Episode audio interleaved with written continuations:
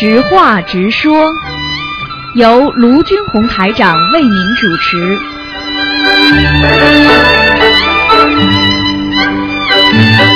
好，听众朋友们，欢迎大家回到我们澳洲东方华语电台。那么今天呢是二零一四年十月二十四号，星期五，农历呢就是初一了，九月初一。希望今天呢大家多吃素，多念经。好，听众朋友们，下面就开始解答大家的问题。喂，你好，喂，你好，哎，卢卢台长吗？是啊，嗯，喂，卢台长吗？是啊，嗯，哎，你好，你好，卢台长。哎呀，好激动啊！我我我是加拿大打过来的。哎，嗯，今天是实话实说节目还是直话直说，今天今天实话实悬疑问。答？我有问题啊。哎，你说吧，嗯，啊，那个呃是这样子的，那个我我我我很激动的不知道说什么了。我有一个我的佛台供菩萨吧，是在国内二十年十十五年以前就供的，哎这瓷就是陶瓷的像。哎，但是呢，我我呢，因为到了加拿大之后，当时住的条件不好，我就呃就有那种佛叫佛台佛堂吧，哎呃就是说紫紫色的佛堂，哎，呃就是说呃紫色的就是木头做的嗯。菩萨像放在里面，呃上面有那个横批是佛光普照，呃左面是菩提菩菩提树下李如来紫林紫紫竹林中观自在，啊就是写的这些字。啊，你现在问题是什么我想？问一下，嗯就是说这这种这种佛台放菩萨好还是不好？我是不是因为我后面已经有那个菩萨背景画了？啊我不知道这这种佛台我是应该请下来，还是说呃继续放着？我问你啊，菩萨佛光普照，我问你，你把它限制在一个小的里边好，还是让它大放光明好啊？我就问你，当然是大发光明。对了，我就问你一句话：一个灯泡，你拿个罩子罩起来，你只能对着某一个点。你如果把它整个罩子拿掉，是不是整个房间都亮啊？对对对，那我懂了，台长。啊，感恩台长，那个，那我还有一件，我在那个观音堂请了一张大的那个，因为听那个一个佛友说说的，呃，台长开示过，说一个大的那个菩萨像，就是我们观音堂那种大的菩萨像，啊放在我现在供的这个观音菩萨像的后面，啊，呃有这种说法吗？开过什么大的放在你这可以的，可以的，嗯。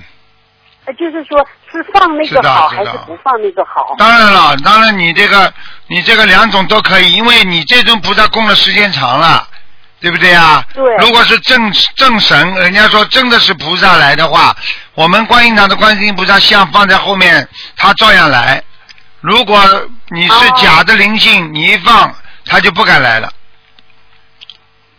啊，是这样子的。啊。所以我们观音堂的那个菩萨像挂在放在后面还是好一点，是不是？那当然了，嗯。啊，那我懂了，台长。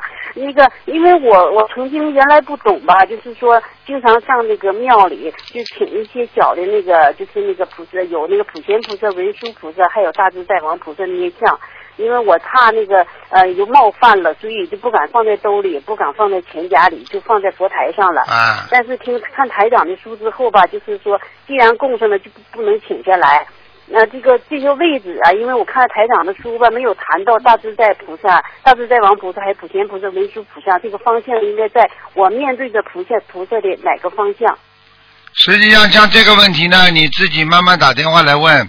就是说，如果你佛像很小的话，你还不如不供，因为呢，菩萨不来，那其他灵性就来。你听得懂吗我？懂了，普台长。啊，你比方说很小的，你放这么多菩萨，实际上为什么呢？举个简单例子，就一样的，你对客人一两个，你会对他很尊敬，啊，你会照顾的比较好。你家里来了一百多个客人，你说你能面面俱到吗？每一次开开那种聚会，总有人不开心吧？啊，对对对，我懂，啊，你你听得懂吗？我们不是说菩萨不开心，那神不开心呢，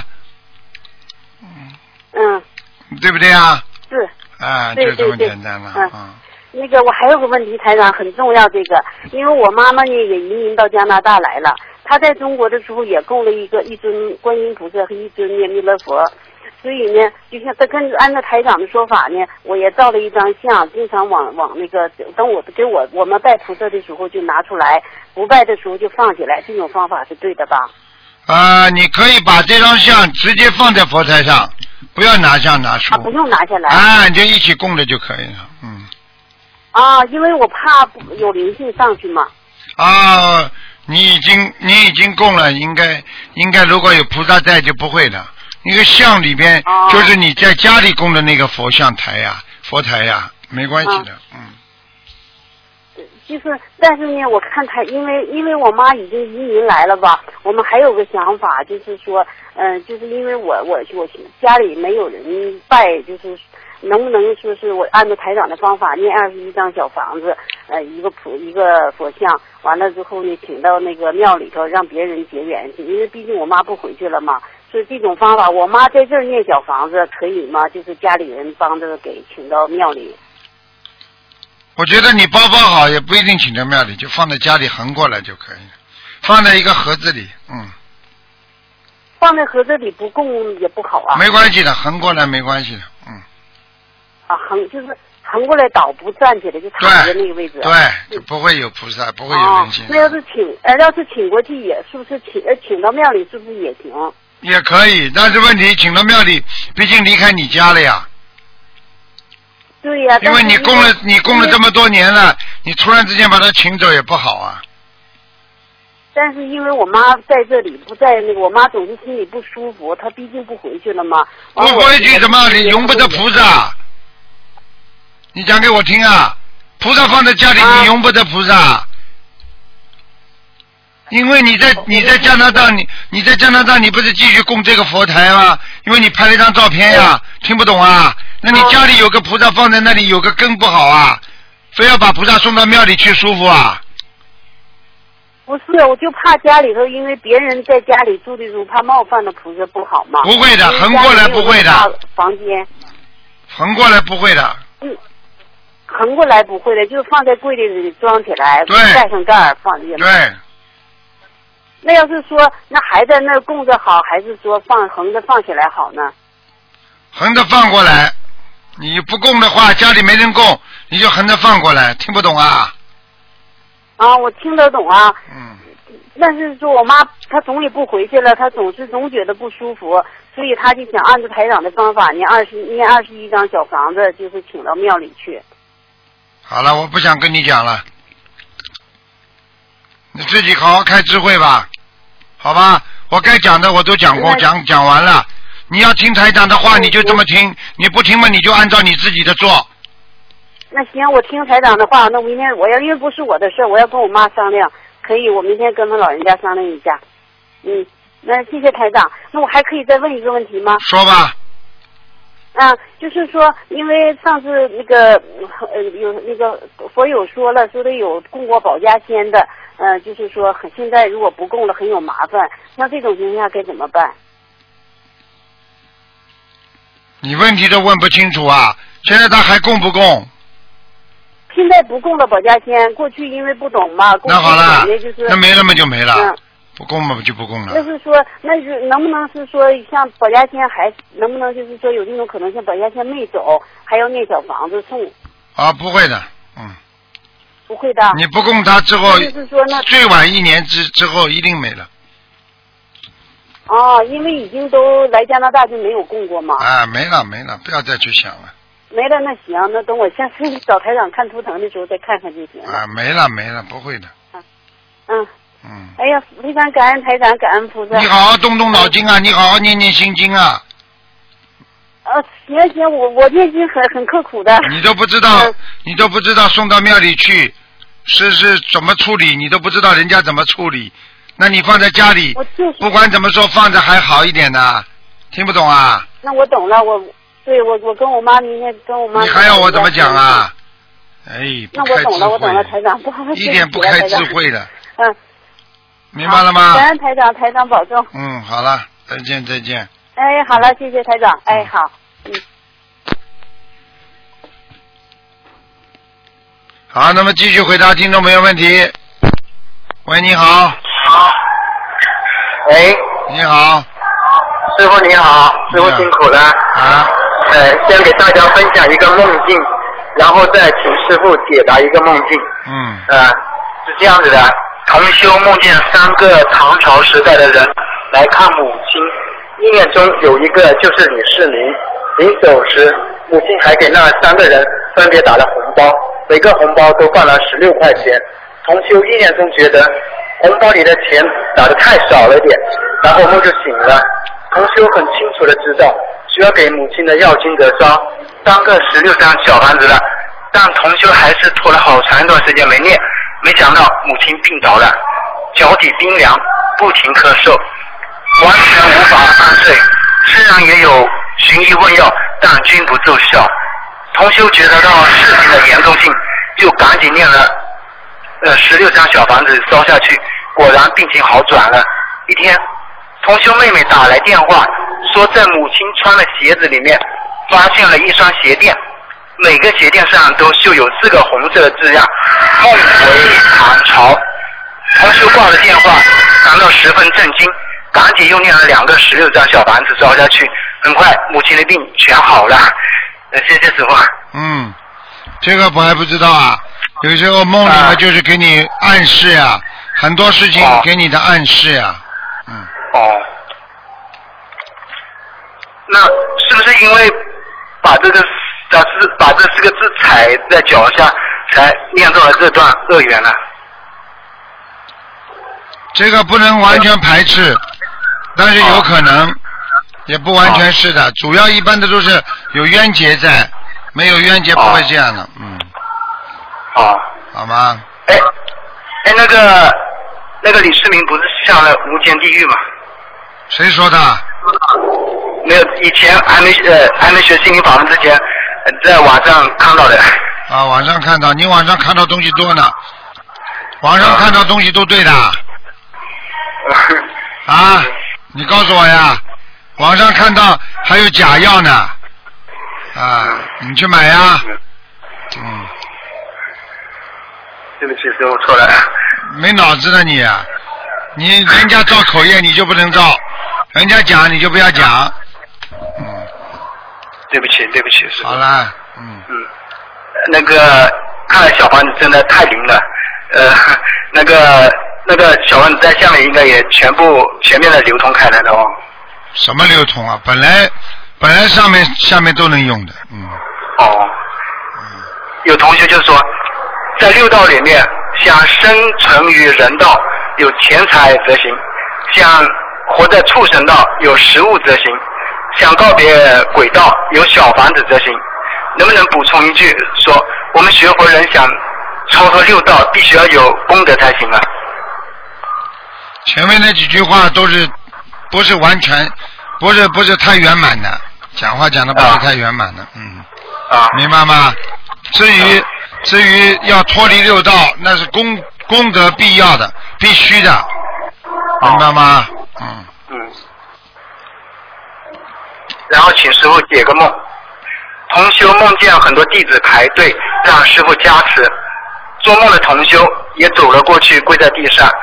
师傅给他灌顶加持了一会儿，同修想起来，呃，师傅的双手又把同修的头按住了，还轻轻的拍了几下，前后加持大约有半分钟左右，而别的弟子只是呃只是加持了一两秒钟。请问师傅，师傅给这位同修加持了这么久，还拍了几下同修的脑袋，是不是这位同修有做得不如理不如法的地方？不是不如理不如法了，这是给他大加持了，啊，这是给他加持的多了，这是给他、给他加持的多，而且给他消业障，听不懂啊？拍是什么意思啊？拍嘛就消业障呀，哦。嗯。后来这位同修走过去想给师傅认错，师傅反问这位同修说：“现在把眼珠放回眼眶了吧？”然后师傅又掏出手机给同修看，上面写着现实生活中一位同修的名字。师傅说：“这位同修都已经成为秦文国母了。”然后师傅就走了，这位做梦的同修也醒了。想请问师傅，这个这四个字指的是什么意思呢？哪四个字啊？秦就是秦始皇的秦，文就是文化的文，国国家的国，母亲的母。嗯，这个很简单，就是有一个人是过去生中投胎的，哦，明白了吗？现在修的很好，已经成功了，已经修成功，修成果位了，就这么简单了。哦，哦，还有那个同修，同时想分享一下怀胎十月的辛酸和坐月子的法喜，是这样子的。同修在怀孕三十周的时候，因为搬家导致胎儿羊水不足，住院保胎。当时得了呃得到师傅的及时开示，同修按照师傅的开示许愿念小房子，念礼佛，许愿让孩子一出生就吃全素。九月初，同修已经平安产下了一名六斤四两的男婴，孩子很健康活泼，非常感恩观世音菩萨和师傅的慈悲加持，在此也也给大家分享，希望更多同修有信心许愿吃全素，胎里素孕育出来的孩子真的很干净，也比较好带。同时，在很多细节中也感觉到孩子确实是很有智慧的。还有，对于母亲来说，坐月子吃素一样可以很好的恢复身体，奶水充足，而且没有奶骚味，素宝宝闻起来真的是很香很甜的。啊，是真的。这个树宝宝干净的不得了，身上都有一种小的干净的奶香味的，嗯，啊，啊，真的是这样的。所以也谢谢这个小朋友的呃这个分享，他这样的话也是有功德的，叫他在自己的网上啊、博客上啊多多的分享这些，对他们自己都有好处的。所以很多人不懂的，有些东西只要你得到菩萨的加持，每个事情好了，哪怕就说我今天钥匙圈找不到，啊，昨天有一个小朋友说，哎呀，我护照着急找不到，后来念了准提神咒找到了。像照这种分享，准提菩萨或者其他的菩萨听了也会很高兴的。这个本身就是一种法布施啊，所以很多人很傻的，一灵了就不讲话了，不讲话了之后你就没功德了，你下次就不灵了。你听得懂吗？举个简单例子，你们现在求某一个人帮忙，啊，人家帮你好了，帮好了，说，哎呦，感恩你啊，感谢你啊，你说人家下次还会帮你吗？当然了，对不对呀？如果你人家帮过你忙，你忘记了，声音都没有了，你说人家怎么下次帮你忙啊？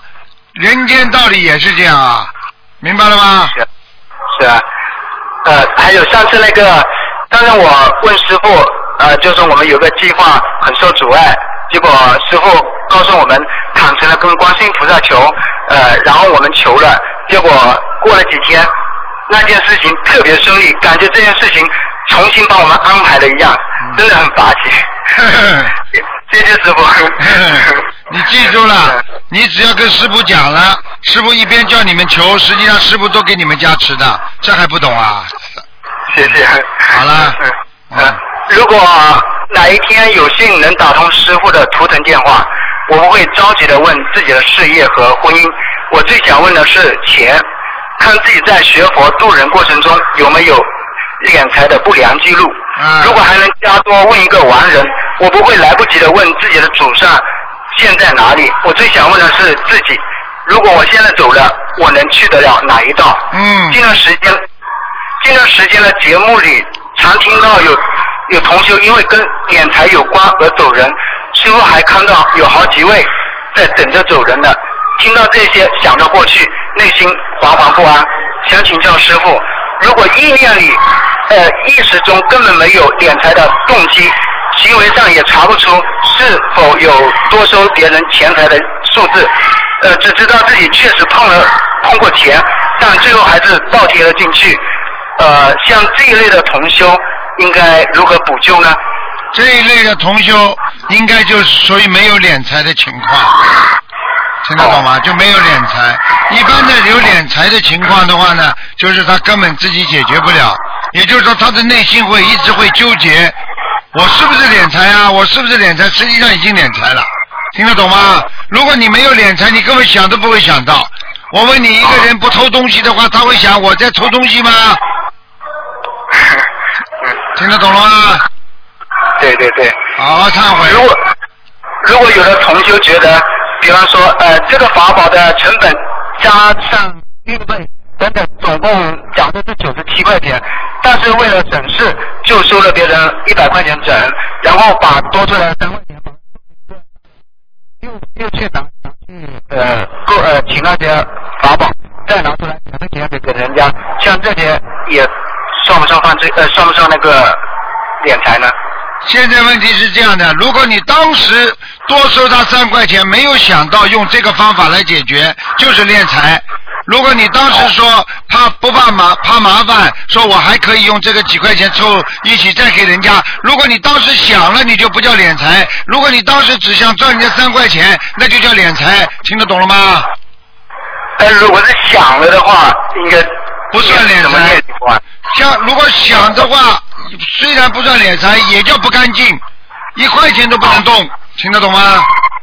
哦，啊，如果那些已经收了三块钱了没有退回去，呃，这个没关系，你只要以后不做了，跟菩萨讲清，而且把这个钱已经做到功德上去了，那就没事了。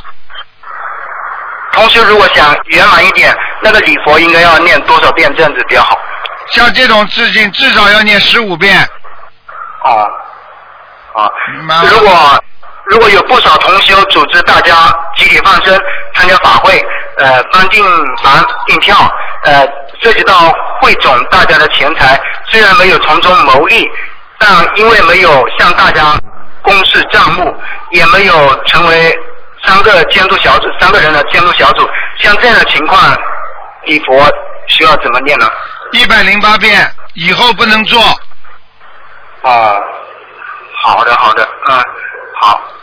明白了吗？感恩师傅，今天的问题就问这么多，好呃，把时间给下位听众，谢谢师傅好，感恩师傅，嗯再见。再见，再见。喂，你好，喂，你好，啊，师傅你好，啊，啊，然后我有几个问题想请教一下。嗯，然后第一个问题就是我们去放生的时候，然后有一个地方呢，当时去放生的时候，呃，我好像听到你的声音，你说，呃，你们乱来的，这个地方怎么能放？第二个地方，然后我们去放的时候，呃，那个鱼有点大，然后很洒水的，都一一条死鱼都没有，然后空中有四尊菩萨，所以说我当嗯就是上次就是九月十九我们去放生，确实去了两个地方，所以说我不知道梦里是不是说这两个地方其中有一个地方是不好。对，嗯，那师傅您能不能呃感是说地方不好呢？菩萨来过的地方就是好的呀。你听见嗯，可今天是在梦在，就是在梦里我不是很清晰，这两个地方就是哪一个地方是是那个菩萨来的地方？你搞不清楚啊？对的，就是，但是我我感觉好像是，嗯，后面一个地方是好一点的，但是后面一个地方就是实际放生的时候呢，那个湖边有石子的时候，它就是浪一打过来，那个鱼会到那个石头缝里去的。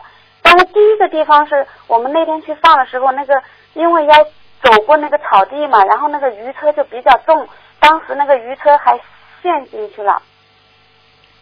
现在你要看哪哪你哪一天放生的时候天气是好的，就是就是在同一天，九月十九号的同一天。放两放两个地方啊？对的。你放了两个地方啊？对的，是因为我们是大放生，那一天我们放了两个地方，嗯然后因为第一个地方是因为那个车子陷到泥里面去了嘛，然后第二颗鱼我们就到另外一个地方去放了。嗯，你已经蛮厉害，你能够听到台长的声音了，嗯。嗯，就是因为我当时的时候在梦里左腿不好，左腿不好我就走的比较慢，我走等我到的时候呢，就有师兄跟我的孩子就回来了，他说这里不能放，不能放。我说为什么不能放？然后你的声音就在说你们乱来的，这里怎么好放生呢？哎，好啦，这还不知道啊？这个就是说明你现在这个地方还记得住不啦？师兄叫你不要放在那个地方。那个地方，嗯，记得不是，不就是因为梦里不清楚，所以我有点纠结。嗯，嗯，你这样吧，嗯，我告诉你，有一个上游的地方好放，下游的地方不好放哦，那我再再分析一下地理位置是吧？啊。你看看地图就知道了。嗯好的，谢谢师傅。嗯，然后还有一个梦，就是我的孩子他那个梦到，就是环境还是可以，但是呢，他的有人挖他的左眼，好，不要讲了。有人挖他左眼，已经是地府的鬼了，下去了。他就是乱看，是不是？对了，你儿子几岁了？我你儿子几岁了？十二岁，哎，这么小的孩子就乱看，他他之前是借过一些那个嗯漫画书，他在看，我我是让他不要看，他说他说漫画没关系的，漫画应该不能看的吧？不能看。不能看的是吗？嗯，小男孩十二岁应该发育了吧？还没。嗯，那就叫他不要乱看漫画的东西。哦，好的。然后还有一个，他说他梦到了，就是嗯，他迷路了，然后迷路了，然后就遇到那个嗯，就是孙悟空，然后唐僧他们去取经，然后他就跟着他们一起去取经，然后就走啊走，走到一个庙里去去借宿，借宿呢，然后就有一个女菩萨过来了，女菩萨就呃，女菩萨旁边有一有一尊，他说是好像是弥勒佛，但是不知道是不是。然后那个弥勒佛就念经，越念越快，越念越快，念到他就是心很懵，呃心心很闷。然后这个时候他就醒了，嗯，他但是他他起来以后，他的那个呃心确实，他经常会跟我讲，他有点胸闷的。我不晓得这个梦是是怎么怎么说他的。这个很简单了，心脏有问题。杨坚说心脏有问题。第二，说明他身上的业障很多，菩萨在帮他消业障，但是他一定要吃丹参片了，这么小。嗯，要呃，他要吃丹参片是吧？对了，啊，好的，谢谢师傅。嗯，嗯，然后他还有就是昨天晚上我梦到一个梦，就是我因为跟我先生你把话筒离开你嘴巴远一点，你这个电话机对不不好，嗯，啊，这样好一点吗，师傅？你讲话轻一点就好一点了。啊，好的，不好意思。嗯。然后还有一个就是我昨天梦到他，嗯，就是我因为跟先生要出差，把他送到别的地方去嘛。然后他好像睡的地方不是很好，但是我因为想联系到他，嗯，有没有去上学，然后我联系到他以后呢，他他就给我在 QQ 上发了一个信息，他说五遍礼佛我已念完，那是不是说让我把他的功课礼佛加到五遍呀、对了，哦，好的，谢谢师傅开示。好了，嗯，嗯，好了，嗯那就这样。师傅还有一个问题，嗯就是因为我是每天五点钟起来上香嘛，然后烧小房子，一般的您说是六点钟烧比较好。那我五点钟上完香以后，我我想把小房子一起烧了，这个时候可以吗？五点钟你们那里天亮了不啦？嗯，五基本上五点半天亮了，啊，那可以，嗯，可以烧了是吧？啊，因为你只要天有一点亮就可以了，不能完全黑的。啊嗯，哦，好的，谢谢师傅。然后还有一个问题，就是因为我们我这个小孩他不是要选中学了嘛？选中学，嗯，师傅能不能感应一下？我是让他选那种住校的学校对他好，还是那种走读每天回家的这个学校比较好？家里离学校远不远啦？嗯，家里就是如果走读的话，离学校不远；然后如果想住校的话，想读那种国际学校住校的话就比较远。如果你觉得你跟你老公不吵架，你就让他走读；如果你经常跟你老公吵架，你就让他住校。听不懂啊就是家里感情如果啊，啊如果如果现在家里越来越和睦，还是走读对他比较好，那当然了，孩子总归是有个家的感觉呀。在外面的话，不管怎么样算锻炼，但是如果交到一个坏朋友，他就变成个坏孩子了。啊，好的，谢谢。男孩子跟男孩子在一起没有什么好事情的，大家推荐一些东西看看，弄弄，这孩子坏掉了，回来跟你们感情越来越差，你怎么教育他？就像台长一样的，很多弟子跟台长这么远，我怎么教育啊？好的，谢谢师傅。明白了吗？师傅，嗯，还有师傅是这样的，就是我觉得我自己杂念一直很多，然后可不可以请师傅开示一下，说一下我？不说，没什么杂念，好好念心经啊，明白了吗？我我自己今天四十九，现在还要再加上去吗？不要了，你现在最主要问题，你别觉得，你别觉得这个世界上有这么多的烦恼，你看看你已经不知道比人家好多少了，嗯，是的，是的。知足常乐就可以了。听不懂啊？好的，好的，好了，好的，谢谢师傅开始。嗯，好好，好，拜拜。再见。嗯。好，听众朋友们，那么这个知话直说节目呢到这儿结束了，非常感谢听众朋友们收听。